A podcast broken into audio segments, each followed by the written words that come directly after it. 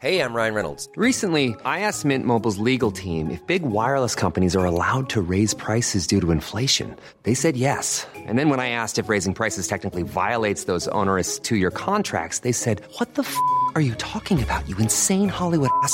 So to recap, we're cutting the price of Mint Unlimited from $30 a month to just $15 a month. Give it a try at mintmobile.com slash switch. $45 upfront for three months plus taxes and fees. Promo rate for new customers for limited time. Unlimited more than 40 gigabytes per month. Slows. Full terms at mintmobile.com.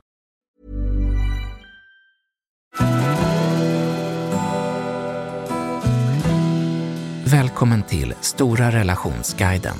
Podden där parterapeuten Anneli Östling tillsammans med sin sidekick Bella guidar dig genom allt som har med kärlek och relationer att göra. Följt av väl beprövade tips och råd.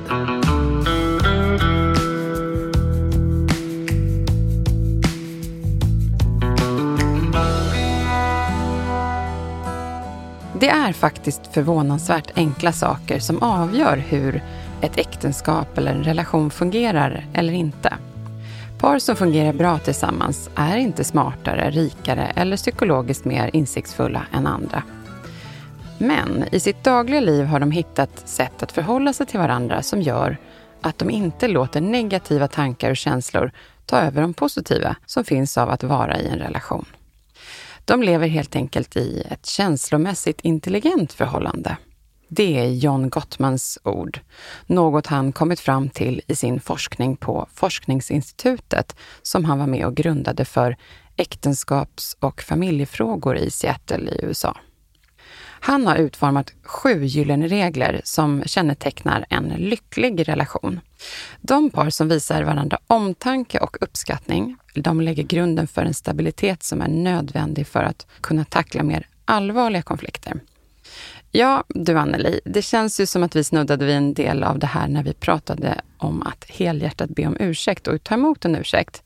Men idag ska vi ju då tydligen få lära oss mera av det här. Är det så?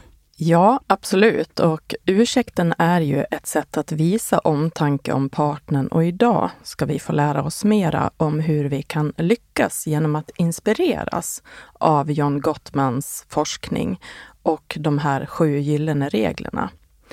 Det är med en stark övertygelse som han berättar om resultaten av sin forskning, för vad som fungerar och inte fungerar. Och vi ska gå igenom de här sju reglerna på ett eh, förhoppningsvis begripligt och pedagogiskt sätt, tänker jag. Som också kan inspirera till att vilja reflektera över hur relationen mår och att vilja göra nytt som i bästa fall både skapar glädje och trygghet i relationen, det man faktiskt vill ha. Mm, det ser vi verkligen fram emot. Det kommer bli en hel del tips i det här avsnittet, så jag, jag skulle just med det sagt vilja tipsa er lyssnare där ute att anteckna och kanske mer mot slutet, för det är ju viktigt att eh, man lyssnar in det du har att berätta om här idag, Anneli. Det är ju väldigt intressanta eh, råd, regler och tips. Eh, men jag tänker att man kanske kan ta in det medan man lyssnar och mot slutet så drar jag en sammanfattning. Och där kanske man kan lägga ner sina stödpunkter. Mm. Sen kan man ju faktiskt lyssna en gång till på avsnittet ja, också exakt. om man tycker att ja. det är intressant. Det har jag faktiskt hört folk som gör, ja. så det, det är inte helt fel. Nej, vad bra. Då tänker jag här, vi kanske kan börja med att lyssna på vad folk på stan, vad de ser som det viktigaste för en väl fungerande relation vilken regel de skulle vilja sätta upp på sin lista för att få en relation att fungera bra. Ja, det tycker jag att vi gör. Alltså jag tänker att man är öppen med varandra och liksom snackar om saker direkt och inte låter någonting rulla på. Om man har någonting som man går och bär på, att man liksom inte fortsätter bära på det utan man säger det och pratar om det. Jag tror eh, att vara tydlig med sina förväntningar. Alltså typ att man är ärlig med varandra och typ så berättar ändå om man har gjort fel med någonting. Så att man inte går bakom ryggen på någon. Bra och tydlig kommunikation. Kommunikation är det första som jag tänker på. Att eh, lära sig förstå varandras behov och eh, ja, men, viljor.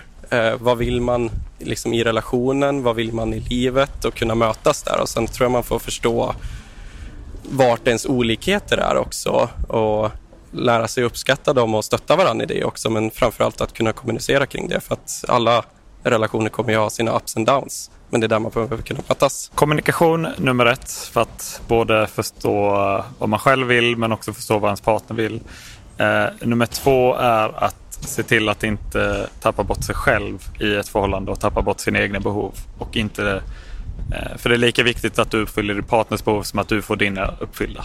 För mig och min fru är, har det funkat bra att eh, faktiskt vara ifrån varandra ibland och eh, ge varandra space och eh, hemma kunna stänga dörrarna eh, och eh, vara i fred lite. Att ta vara på varje dag och inte se förbi att eh, få det till en vardag utan mer att uppskatta varandra och se varandra varje dag.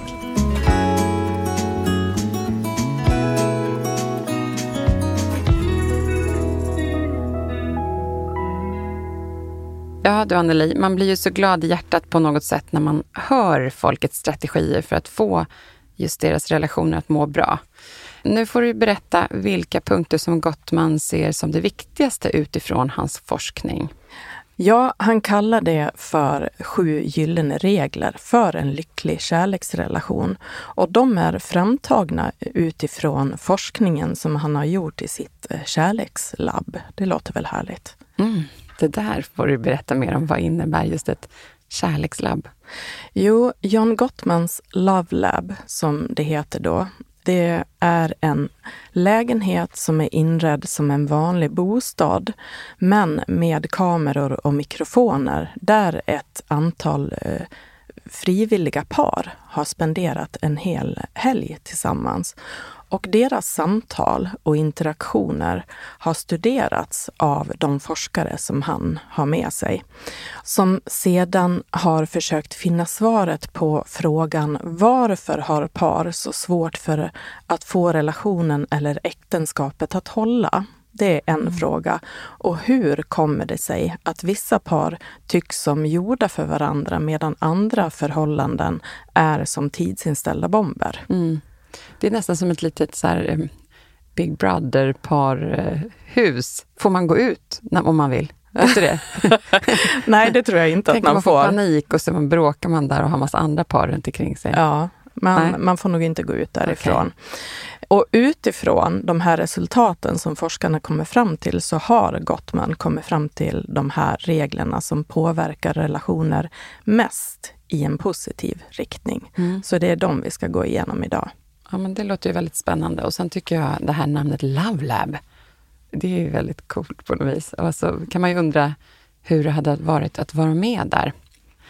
Eh, vilka är reglerna för att delta? Vet du det?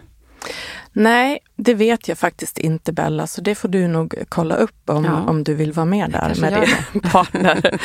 ja. Så nu ska jag istället berätta om de eh, reglerna som Gottman faktiskt har arbetat fram utifrån forskningen som är gjord efter att paren har varit där. Det är nu alltså? Det är nu det börjar. Det är nu det börjar, det är ja. nu ni ska vässa öronen. Ja, och regel nummer ett lyder Förfina era kärlekskartor. Och här pratar Gottman om hur känslomässigt intelligenta par är väl förtrogna med varandras tillvaro. Alltså vad partnern prioriterar i livet, mår bra av och uppskattar i vardagslivet. Han kallar detta att äga en rik och detaljerad kärlekskarta för det område i hjärnan som lagrar viktig information om sin partners verklighet. Utan en sån kärlekskarta kan man inte påstå att man känner sin partner i grund och botten. Mm.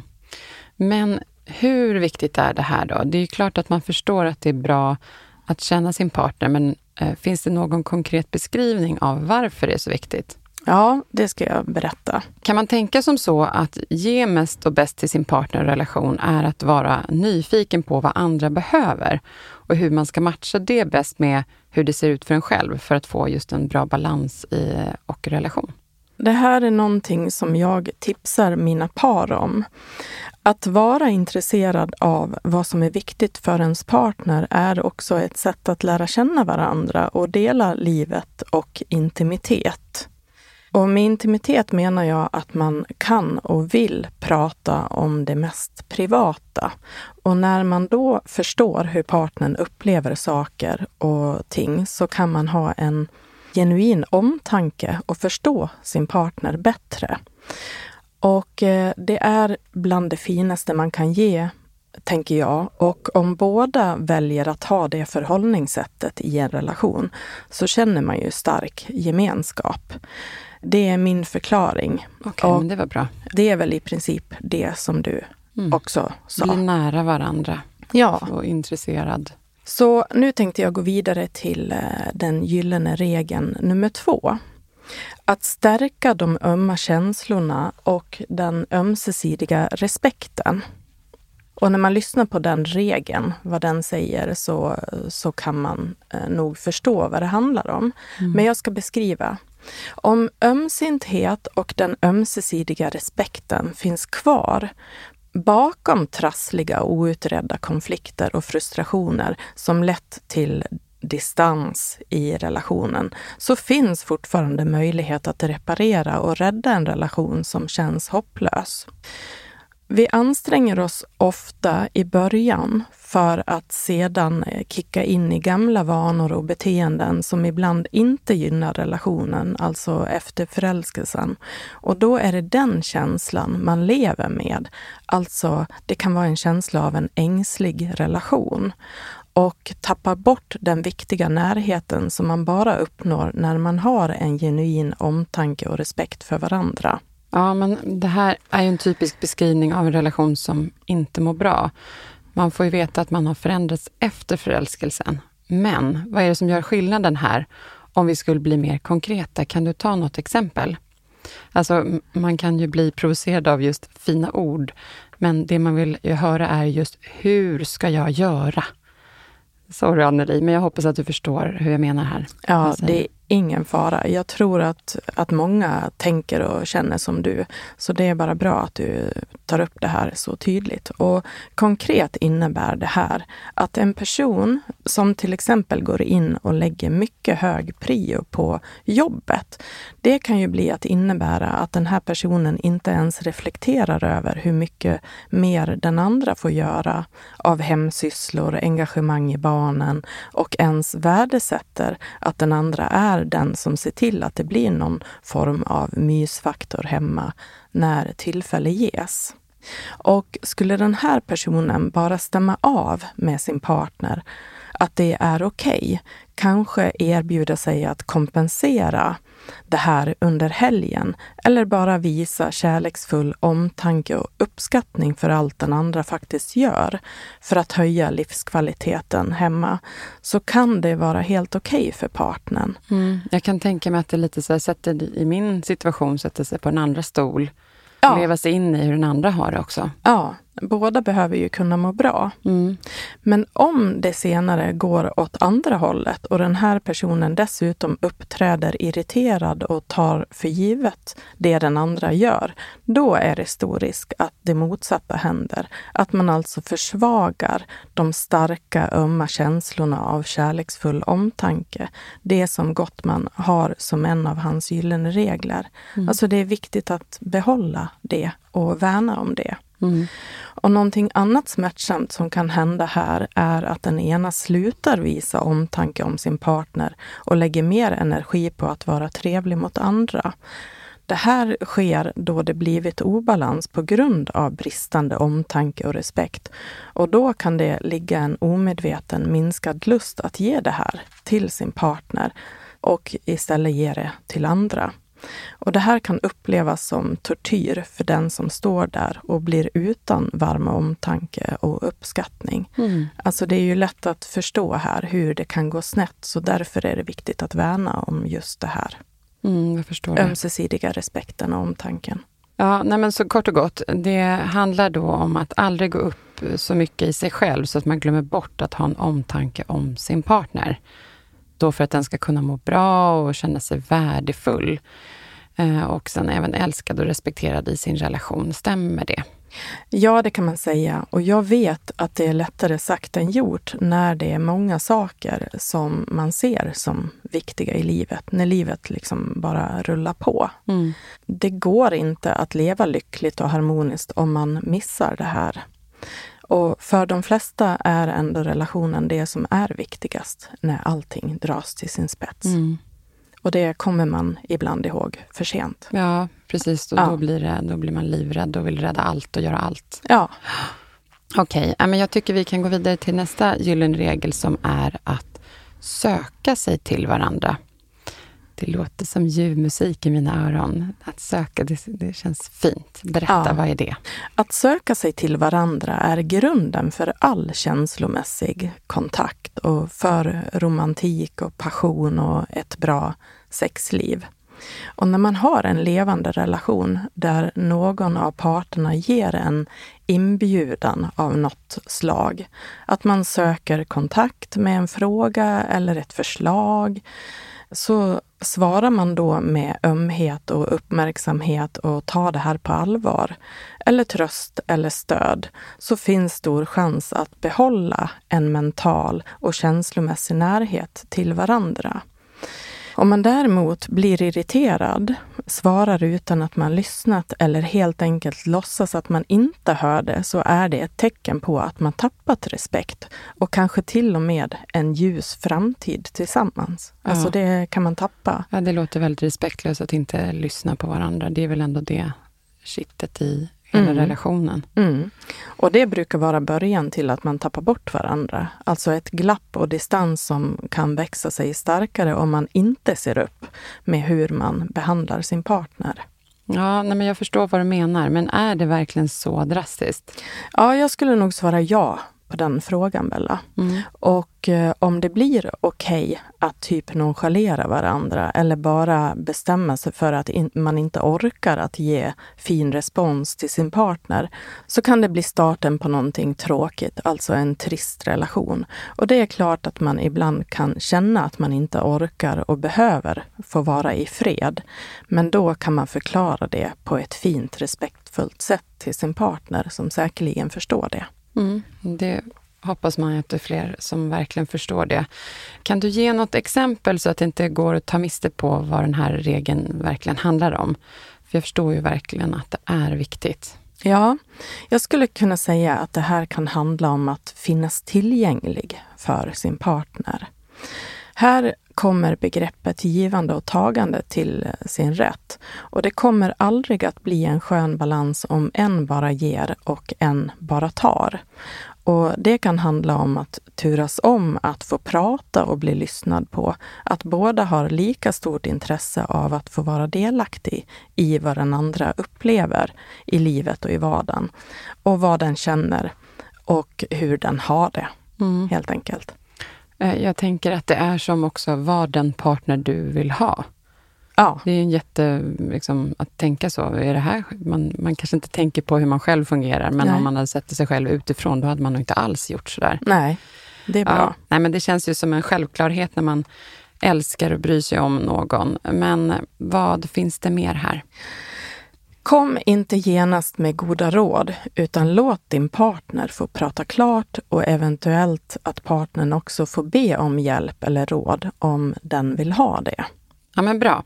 Här finns det nog de som tror eller känner att de måste kanske hjälpa sin partner, att det var just därför de kom med sina bekymmer.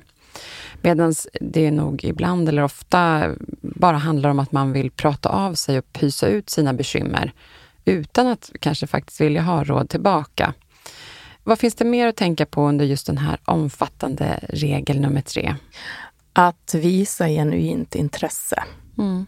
Och ha fokus på vad partnern säger och nicka bekräftande och ställ följdfrågor. Det är ett, ett sätt att visa intresse. Att jag, jag eh, tar dig på allvar. Jag räknar med dig och jag är intresserad av att lyssna på vad du har att säga. Och en partner som svävar iväg i egna tankar istället kan lätt ge en motsatt effekt om den andra förväntar sig att partnern ska vara intresserad eller visa intresse, vilket man kan tycka är helt rimligt. Verkligen. Mm. Ja, men det är också ett enkelt sätt att visa att man bryr sig och lyssnar på sin partner. Vad har vi mer här? Visa ditt deltagande. Få partnern att känna att du verkligen bryr dig. Det här är ju superviktigt.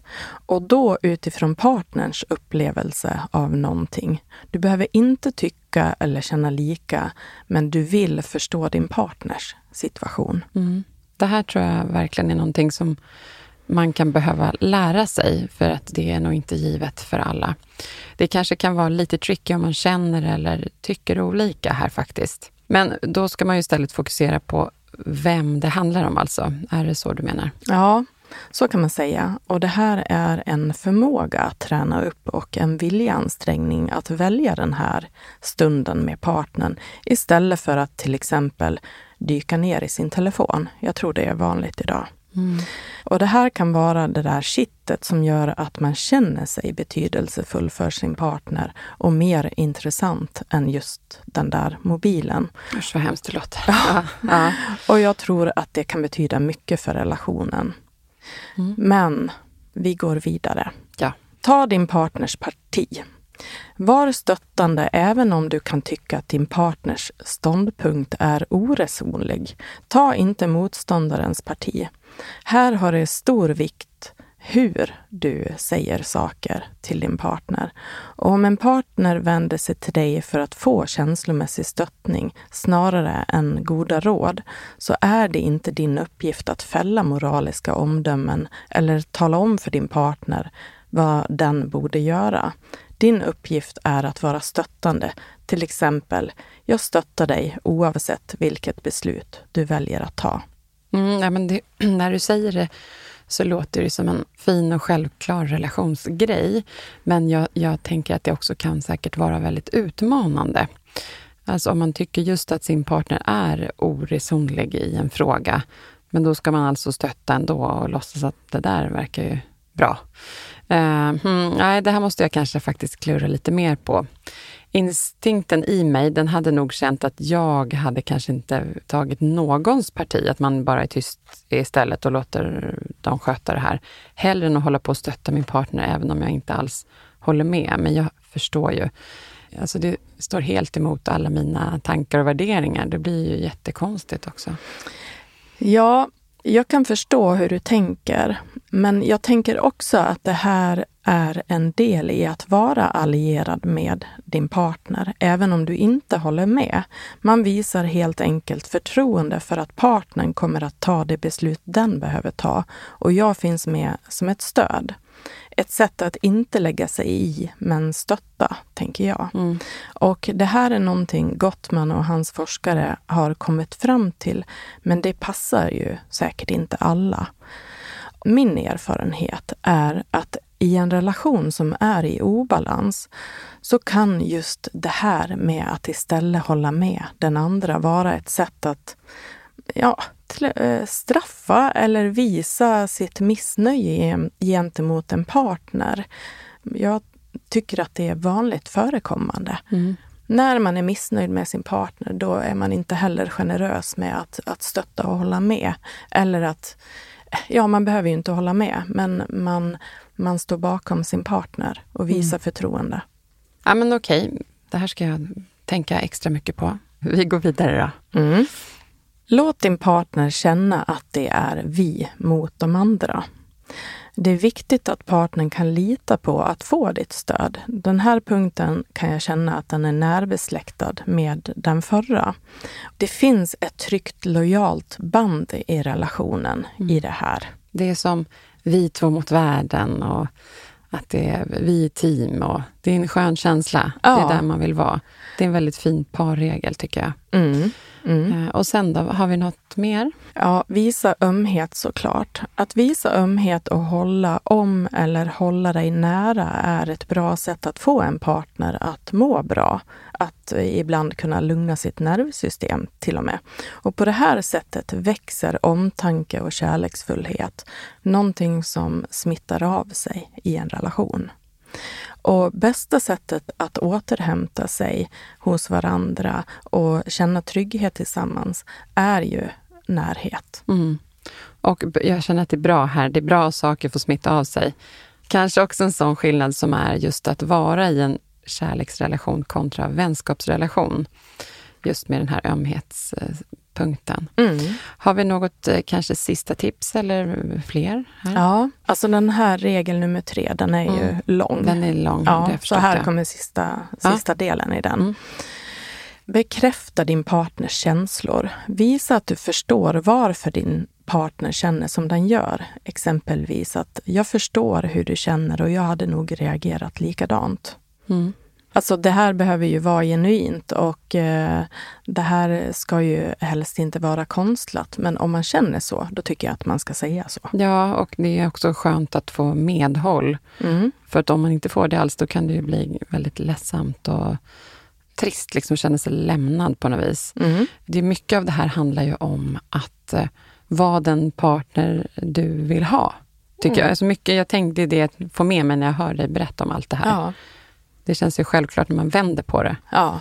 Faktiskt ska man tänka att så här behöver jag också Det är agera. säkert många som tycker att det här låter duttiduttigt och liksom, men eh, jag tror att eh, det här är bra saker Ja. att ha i grunden av en relation. Jag tycker det låter fullt rimligt, Anneli. Mm. Mhm. Ja, men ska vi gå vidare till nästa regel? Nummer fyra är vi på, va? Mm. Äntligen kommer vi till nästa Mm. regel. är den lika lång? Eh, nej, det är den inte. Nej. Och fatta besluten i samråd med din partner. John Gottman tydliggör hur beslutsfattande genom tiderna mestadels har tagits av mannen. Och i takt med den förändring som skett så kan man också se att många saker förbättrat och förstärkt kärleksrelationer när den moderna mannen i allt mindre grad sätter karriär före familjen eftersom han definierar framgång i livet efter en annan måttstock idag.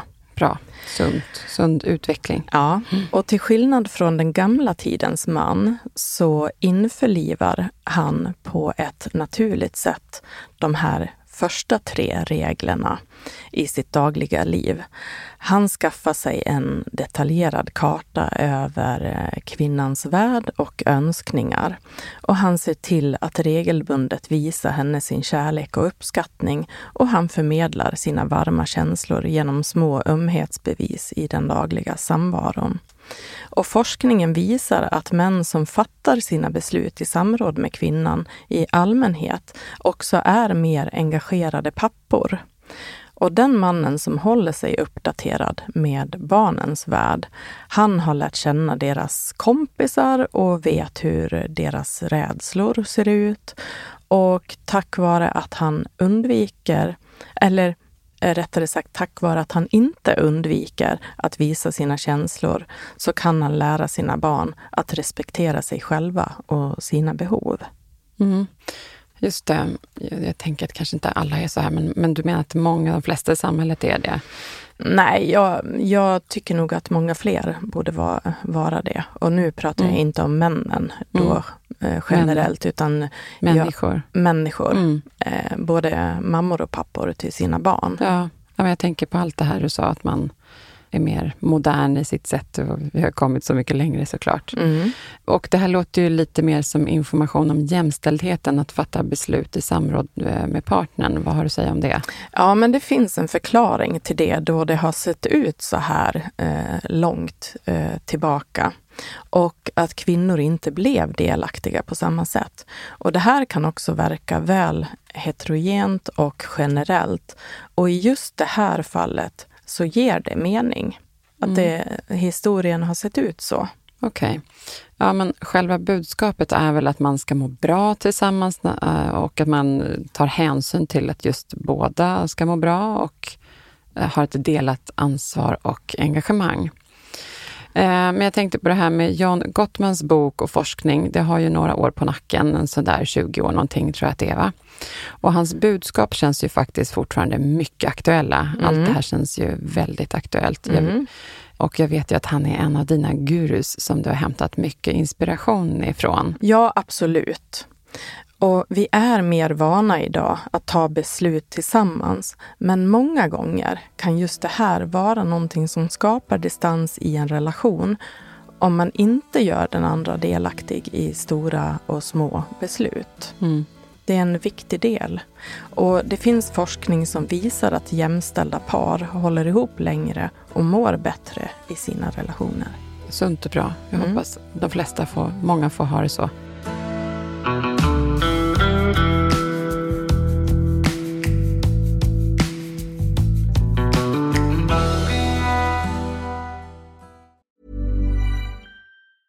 When you're ready to pop the question, the last thing you want to do is second guess the ring. At Bluenile.com, you can design a one of a kind ring with the ease and convenience of shopping online. Choose your diamond and setting. When you find the one, you'll get it delivered right to your door. Go to Bluenile.com and use promo code LISTEN to get $50 off your purchase of $500 or more. That's code LISTEN at Bluenile.com for $50 off your purchase. Bluenile.com code LISTEN. Ryan Reynolds here from Mint Mobile. With the price of just about everything going up during inflation, we thought we'd bring our prices down. So to help us, we brought in a reverse auctioneer, which is apparently a thing. Mint Mobile unlimited premium wireless. Ready to get 30, 30, bit to get 30, bit to get 20, 20, 20, bit to get 20, 20, bit to get 15, 15, 15, 15 just 15 bucks a month. So, Give it a try at mintmobile.com slash switch. $45 upfront for three months plus taxes and fees. Promo for new customers for limited time. Unlimited more than 40 gigabytes per month. Slows. Full terms at mintmobile.com. Vad är den femte regeln då? Mm. Lös de problem som går att lösa. Det är vanligt att hamna i större och mindre konflikter i en relation och vissa par samlar problemen på hög och gör allt för att undvika de här jobbiga situationerna tills bägaren är full. Och då förstår vi vad som händer. Och det är inte en bra lösning. Andra försöker att stångas för sin ståndpunkt utan att lyssna på varandra och kanske komma överens om vem som hade lite mera rätt eller en bättre lösning än den andra. Man lyssnar helt enkelt inte på varandra. Okej, okay, men det här är väl någonting som, det här brottas väl nästan alla med i en större eller mindre skala. Det kan ju vara utvecklande att kanske vara lite oense men kanske inte om man fastnar för jämnan och inte kan lösa problemen såklart. Men hur tänker han här då? Vilken är hans poäng? Vad, vad ska man göra? Kan man få svaret på det som skulle hjälpa många här, tror jag? Mm. Gottman, han har formulerat en konflikthanteringsmodell som har fem steg. Den kan låta simpel men har viktiga poänger. Och de fem punkterna de lyder så här. Här ska man också lyssna ordentligt. Ja. Det ska man göra hela ja. tiden, men framför allt. Försök att inleda diskussionen i en vänlig ton. Och det vet vi ju alla hur mm. svårt mm. det kan vara när reaktionen kommer. Mm. Men det är någonting man kan träna upp. Nästa steg är att vara öppen för att se din partners ambition att vilja lösa konflikten och vara själv beredd att sträcka ut en hand. Mm. Det där är också något man kan missa i stundens hetta. Och sen nästa punkt då, hjälp dig själv att behålla lugnet och försök också att lugna din partner om det hettar till. Det är svårare att höja rösten gentemot någon som är lugn. Någon som behåller ett lugn. Mm. Eller så kan det också vara provocerande för vissa tror jag. Ja, det kan det säkert vara. Mm. Men eh, ja, det är ett annat problem, mm. tänker jag. Mm. Visa varandra viljan att lösa konflikten och var beredda på att kompromissa. Ni har allt att vinna på att eh, försöka lösa det som skaver mm. på ett eller annat sätt. Mm. Annars blir det att man lägger det på hög. Mm, inte sopa någonting under mattan. Nej. Mm. Och sen sista punkten då, ha överseende med varandras svagheter och brister och försök att fria istället för att fälla varandra. Om det är någonting som ni inte förstår, var nyfiken och eh, ställ istället en eh, fråga så att du verkligen förstår vad partnern mm. egentligen vill säga. Okej. Okay. Här tänker jag om man, har, man blir tokig på en egenskap hos sin partner och så ska man så här, nej men det, den får vara som den är. Medan mm. man bara känner inombords att man kokar. Mm. Det kan ju inte gälla alla saker som den andra... Då får man förklara, det här är jobbigt för mig i sådana fall. Ja, ja precis så. Mm. Då, då får jag ta ansvar för mm. att jag tycker att det här är jobbigt, det som du gör, mm. rätt eller fel. Ja, men tack. Eh, det låter ju som att eh, lugnet är mycket nyckeln här. Och eh, svårt för konflikten att eskalera om båda, om båda då anstränger sig för att just behålla sitt lugn. Så enkelt men ändå så svårt när det hettar till, eller vad säger du? Ja, jag håller med. Men om man lär sig den här tekniken att behålla en vänlig ton och ett lugn så kan man ta död på många onödiga gräl. Det vet jag av erfarenhet. Jag försöker dra ner volymen i, Mm. på min mottagning. Och det är ett nytt förhållningssätt liksom som kan bli att underlätta för hela känslan av relationen. Mm. Jag brukar säga att det aldrig egentligen finns en anledning till att höja rösten.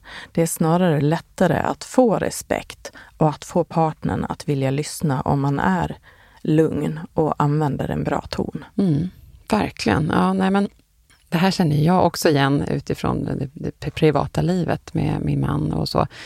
Jag kommer ihåg när vi blev bättre på att just prata lugnare med varandra i såna här konflikter. Och då hur tydligt det tidigare var en sån del som annars kunde göra att hade tjafset liksom hade eskalerat. Men när lugnet kom in, då gick det mycket bättre och det kändes också skönare. Och jag tror även att vi båda skulle komma på oss själva idag hur dumt det skulle bli när man liksom tappar lugnet. eh, Och det leder ju oftast inte till någonting bra, det vet vi ju. Mm. Men, ett litet tillägg, man är inte mer än människa. Om allting bara rusar till i kroppen, man blir fly förbannad, måste man ju få skrika till någon gång också. Ja, men då Ja. får man be om ursäkt i efterhand. Ja, så ska vi komma ihåg det. ja, visst får man brinna till, Ja. men man får ta hand om skiten Ja, själv efteråt. man sopa upp askan. Ja, det är precis det där som brukar hända. När man väl ser hur effektivt det blir att eh, prata lugnt så tappar man liksom bort den där höga rösten och känner sig mera dum de gånger den kommer fram. Mm. Man, man faller på sitt eget grepp liksom. Ja, och den som skriker blir den som blir crazy. ja, ja. och inte får någon respekt. Men vi går vidare till regel nummer sex. Mm. Att bryta dödläget. Oj, Mm. vad betyder det? Ja, det här kan vara ganska avgörande. Att bryta ett dödläge kan vara avgörande för eh, fortsättningen av en relation. Mm. Ibland hamnar vi i svårlösta konflikter som kan ha att göra med våra drömmar, våra förhoppningar, ambitioner och långsiktiga mål som är en del av din person och som är viktiga för att du ska känna att ditt liv har en mening. Det här eh, vill jag också säga att det här blir allt viktigare eh, ju äldre man blir. Eh, hur då menar du? När man är yngre så kan man lätt leva på och eh, livet är kul och det är fullt av aktiviteter. Men ju äldre man blir, desto större mening söker man. Mm. Och om, om den meningen inte eh, känns i Mm. kroppen så känner man ofta en tomhet efter någonting. Mm. Och om vi inte delar de här sakerna så kan det ibland uppstå ett dödläge där vi inte kommer framåt. Man behöver hitta ett sätt att leva tillsammans utan att detta problem blir löst. Mm. Någon form av acceptans i att inte vara överens. Ni behöver ha viljan att förstå de bakomliggande orsakerna till att det här är så viktigt för partnern. Mm. Och det kan handla om trygghet av att ha en buffert på kontot till exempel, medan den andra hatar att spara och vill leva här och nu. Det där kan vara någonting som man, man behöver kompromissa om eller acceptera. Det kan vara svårt att komma överens om det här. Mm. Man ska inte gå runt och ha det som ett outrett eh, meningsskiljaktighet, utan då kan man istället vi, är inte, vi tycker inte lika om det här, men hur möter vi varandra? Mm. Eller det är okej att inte tycka lika om det här. Ja, precis. Typ. Mm. Ett dödläge kan vara ett tecken på att man inte känner sig sedd och respekterad i en relation. Att man bär på egna drömmar om livet som det inte tycks finnas plats eller möjlighet för med den partner som man har valt. Man måste såklart vara tydlig med vad man önskar sig för att den andra ska ha en chans att veta om det. Okej, men hur kommer det sig att vissa par har förmågan att hantera de här känsliga frågorna medan andra då kanske fullständigt kör fast och då kanske hamnar i en maktkamp då om vem som kan avgöra vad som är bäst eller vad som är viktigast? Ja, det kan finnas en avgörande punkt här enligt Gottman som säger att lyckliga par har förstått vikten av att hjälpa varandra att förverkliga sina drömmar. Om båda parter är mån om att det ska finnas utrymme även för den andras drömmar och livsmål, även om man inte själv har samma livsmål, eh, så blir det mycket bättre. Och det här är ett sätt att fortsätta att vara två olika individer som kan må bra vid sidan om varandra, där man kan behålla dynamiken i relationen. Så mm. det, det handlar också om medvetenhet och förståelse och att man pratar om de här sakerna. Mm. Hitta någon form av lösning. Mm, och då också inte vara rädd, utan nyfiken på vad den andra går runt och tänker. Mm. Men jag kan tänka mig kanske att man ibland är lite rädd för att, åh nej, jag tar inte upp det för att det, jag tror inte att det där matchar helt med, med hur jag ser på saker och då låter man det vara. Absolut. Kan det vara så? Okej, okay, men jag läste här ett citat i boken som jag tyckte var bra, som lyder Fortsätt att arbeta med era svårlösta konflikter. Par som ställer höga krav på sin relation når på sikt en mer berikande gemenskap än par som nöjer sig med att sopa problemen under mattan. Det här är tänkvärt, tänker jag. Ja, jag håller med. Absolut. Mm. Men nu har vi kommit fram till den sista regeln här. Oh, det är nummer sju då? Ja, det är mm. nummer sju. Mm. Och den heter En gemensam grundsyn. Mm. Och när man träffas kan man vara på en plats i livet där båda har kul och lever ett mer ytligt liv tillsammans med vänner kanske. Men med tiden förändras vi och vissa saker som att till exempel få barn kan vara någonting som gör att man omvärderar vad som är viktigt i livet. Och om man inte följs åt här och är överens om hur man vill prioritera det man tycker är viktigt, så kan det uppstå tomhet och saknad i någon som kanske saknar känslan av gemenskap och mening i livet. Det liknar lite eh, det vi pratade om i mm. förra punkten. Och en relation handlar inte bara om att flytta ihop och skaffa barn och jobba och sköta hushållet eller ha det bra i sängen. Mm, det, vill, ja. Mm. det handlar också om möjligheten att utvecklas som person individuellt och tillsammans och att följa med livet. Det är ju faktiskt jätteviktigt, livsviktigt i relationen. Mm. Men är det många som förstår vad det är som händer om man hamnar i ofas här då? För att jag tycker att jag känner igen att eh, i den här fasen så kan det kanske börja knaka relationer när man inte längre går åt samma håll och vill samma saker. Vad har du att säga om det? Ja, jag tänker att det kan vara just det. Genom att då prata om och ta sig tid att utforska det här tillsammans utan att någon ska behöva känna att den tänker fel, så kan man få en fördjupad insikt om den andra och om vad det är som var och en värdesätter. Mm. Det här är en viktig, ja, jag skulle vilja kalla det för en inventering som man behöver göra tillsammans för att ta reda på vart man vill och om man kan hitta ett gemensamt mål med hur man vill leva sitt liv framåt. Mm. Det kan vara nödvändigt. Det här minns jag att vi pratade om med Moa när hon var gästade oss. Ja. En viktig del för att hålla uppe livet i relationen. Ja. ja nej, men det är nog mångas dröm eh, att hamna just där tillsammans. Och det är väl ingen omöjlighet heller om man skulle ta fasta på de här reglerna. Eh, det kanske inte är den enda sanningen, men reglerna bygger ju ändå på en gedigen forskning som då är gjord under en lång tid i Gottmans Love Lab. Eh, och för den som inte känner till mannen som vi pratat så mycket om så tar vi och lyssnar på lite fakta här. John Gottman, född 1942 är professor emeritur i psykologi vid universitetet i Washington. Mest bekant har han blivit för forskningen på kärleksrelationer och äktenskap. Studier som ofta skett genom direkta observationer av par. Den kunskap han samlat ligger delvis till grund för den parterapi som numera är vanlig. Tillsammans med sin fru Julie Schwartz driver han en stiftelse för forskning och för utbildning av terapeuter. Gottmans forskning visar att det finns sju avgörande faktorer, sju gyllene regler, som kännetecknar en lycklig relation. Samtliga regler utgår ifrån vardagens vitala betydelse. De par som visar varandra omtanke och uppskattning dagligdags lägger grunden för en trygghet och stabilitet som är helt nödvändig för att mer allvarliga konflikter ska kunna tacklas.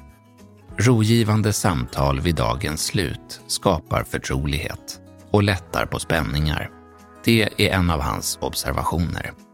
Grundregeln vid denna tidpunkt på dygnet är att ge varandra känslomässig uppbackning och lufta alla typer av problem som ligger utanför själva parrelationen.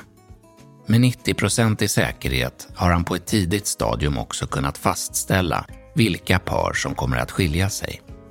Tidskriften Psychotherapy Networker utnämnde honom 2007 till en av de senaste 25 årens mest inflytelserika terapeuter. Här finns alltså många kloka tips och råd att hämta för alla som vill utveckla sina relationer.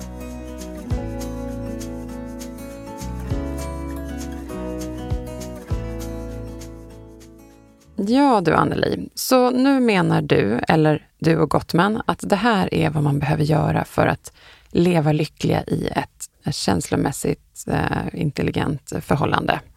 Som sagt, det finns inte bara en sanning, men jag skulle nog vilja lova att man skulle kunna förbättra och fördjupa sin relation genom att förstå de här reglerna och försöka arbeta efter dem i sin relation.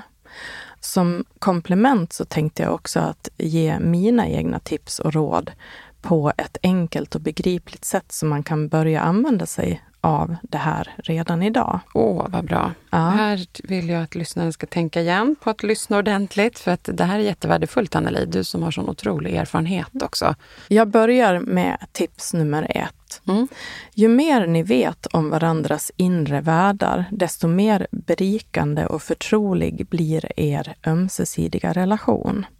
Se till att skapa dig en bild av vad din partner värdesätter i livet, drömmer om och längtar efter. Det är också bra att känna till vad som kan göra din partner rädd, orolig och obekväm. Man kan knappast ge en finare present till sin partner än att få lyckan att känna sig förstådd. Mm. Nästa tips då, det är tänk på hur varma och ömsinta ni var mot varandra under förhållandets första tid. Den är viktig. Och det gav en känsla av vilka förutsättningar som fanns för att få en lycklig framtid tillsammans. Det här skulle kunna användas som en referens för att påminna sig om hur bra vi faktiskt kan må när vi är varma och omtänksamma mot varandra. Det blir lite som att resetta förhållandet. Ja, det kan det är en väldigt bra tanke.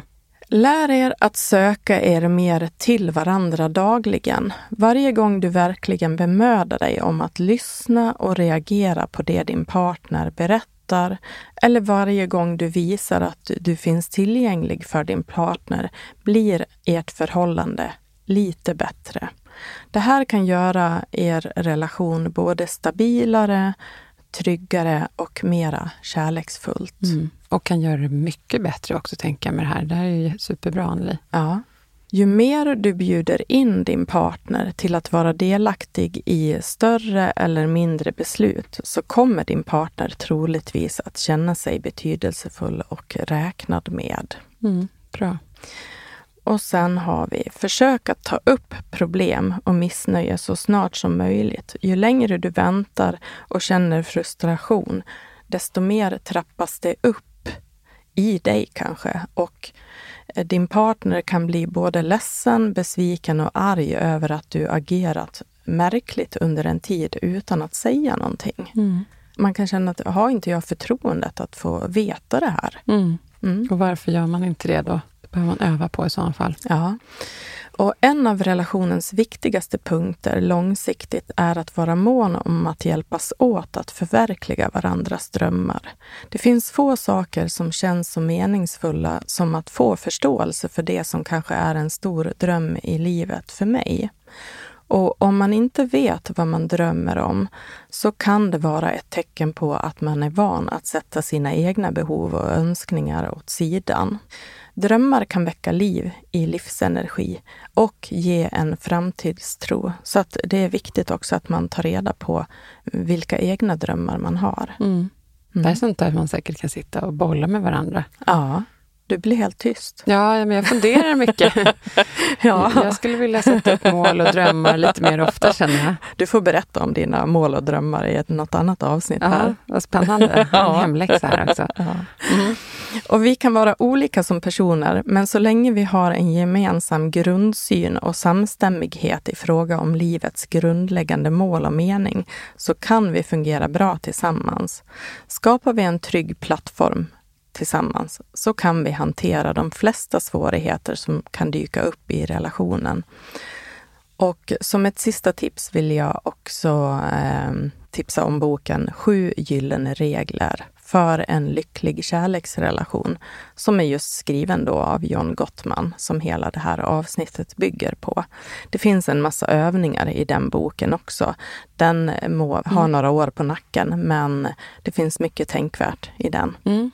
Ja, men det där tackar vi för. Som sagt, det är bara att gå hem och göra inventeringar i relationen för att se vad man kan bli bättre på.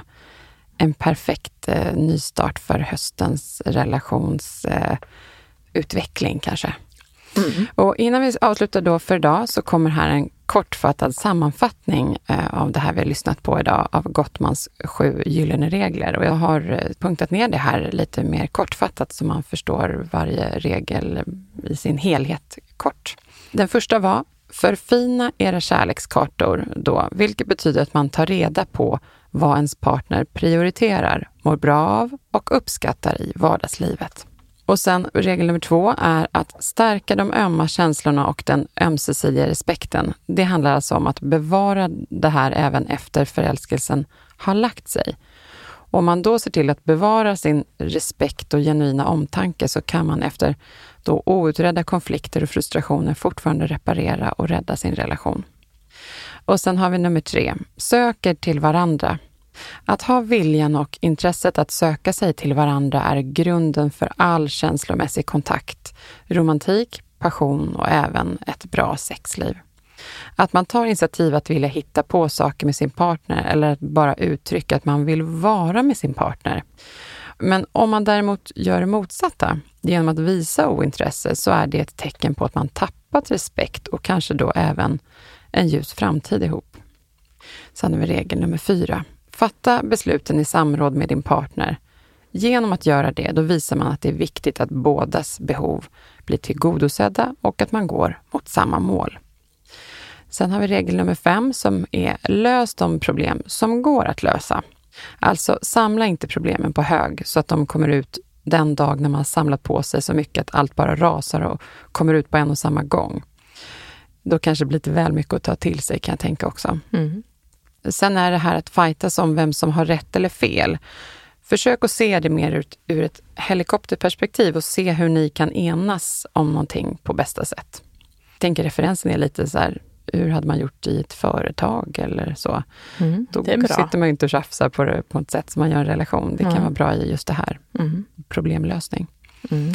Och sen har vi nummer sex, att bryta dödläget. Ibland hamnar vi i svårlösta konflikter som kan ha att göra med våra drömmar, förhoppningar, ambitioner och mål som kan vara viktiga för dig. Om vi då inte delar samma mål och drömmar, då kan det ibland uppstå ett dödläge som det heter, där man alltså inte kommer framåt. Man behöver då hitta ett sätt att leva tillsammans utan att detta problem ska bli löst. Någon form av acceptans i då, alltså att ni inte är överens om det. Man behöver också vara tydlig med vad man önskar sig för att den andra ska ha en chans att faktiskt veta om det. Och sen har vi den sista, regel nummer sju. En gemensam grundsyn. Alltså att då, när man träffas, då kan man vara på en plats i livet där mycket känns enkelt och man lever enkelt och har mycket kul ihop och det är så här okomplicerat livet kanske. Men med tiden kan ju det förändras på alla olika tänkbara sätt och man får barn och det är mycket annat som händer. Vilket kan göra då att man omvärderar vad som är viktigt i livet. Och om man inte följs åt här och är överens om hur man vill prioritera det man tycker är viktigt så kan det uppstå tomhet och svårigheter. Man kanske är en person som vill fixa hemma mycket och inte vet jag, snickra på huset och känner den andra, ska vi inte vara på fritiden, ska du bara snickra på huset? Eller mm. man är någon som har andra intressen som, som är så här, nu blev det väldigt riktat åt ett håll, känner jag, för alla som tycker om att göra fint på sitt hus. Det var ja. inte så. Men det handlar alltså om möjligheten att utvecklas som person och tillsammans. Var det bra sammanfattat? Har vi, ehm, någonting mer här vi vill Ja, det var säga en innan? bra kortfattad sammanfattning tycker jag. Det går att lyssna på avsnittet igen om man vill verkligen eh, få med allting. Mm. eh, Sådär. Det, var, det var ganska det. mycket information Ja. idag. Vi hoppas ju eh, att ni har fått mer eh, mycket nyttigt här. För nu är det dags att avrunda. Och jag ska också innan vi avslutar presentera nästa veckas avsnitt som kommer att tillägnas en person, håll i er nu, den som har svikit sin partner. Vi kommer alltså i ett avsnitt att bara ha fokus på att prata om den som har varit otrogen, för att förstå lite mer av allt som finns att säga om det. Sen ska vi såklart även sända ett avsnitt som handlar om den som också har blivit sviken och fokusera på den också självklart. Men allra sist så vill eh, jag också välkomna er som inte följer oss på sociala medier så vill vi såklart berätta att där finns vi också under Stora relationsguiden. Och varje vecka lägger vi en liten blänkare två dagar innan kommande avsnitt. Om du vill så får du ju självklart gärna stötta oss genom att skriva en recension på Podcaster. Det blir vi såklart mycket glada för. Då avslutar jag med att säga tack för att ni har lyssnat, alla, alla där ute och tack till Elias på Röstproduktion Stockholm som är vår speaker här i podden. Och inte minst tack till vår fantastiska klippare Jens på Stray Dog Studios och Anneli. Stort tack för att du delar med dig av din kunskap och bra med alla dessa råd. Tack själv och tack för idag.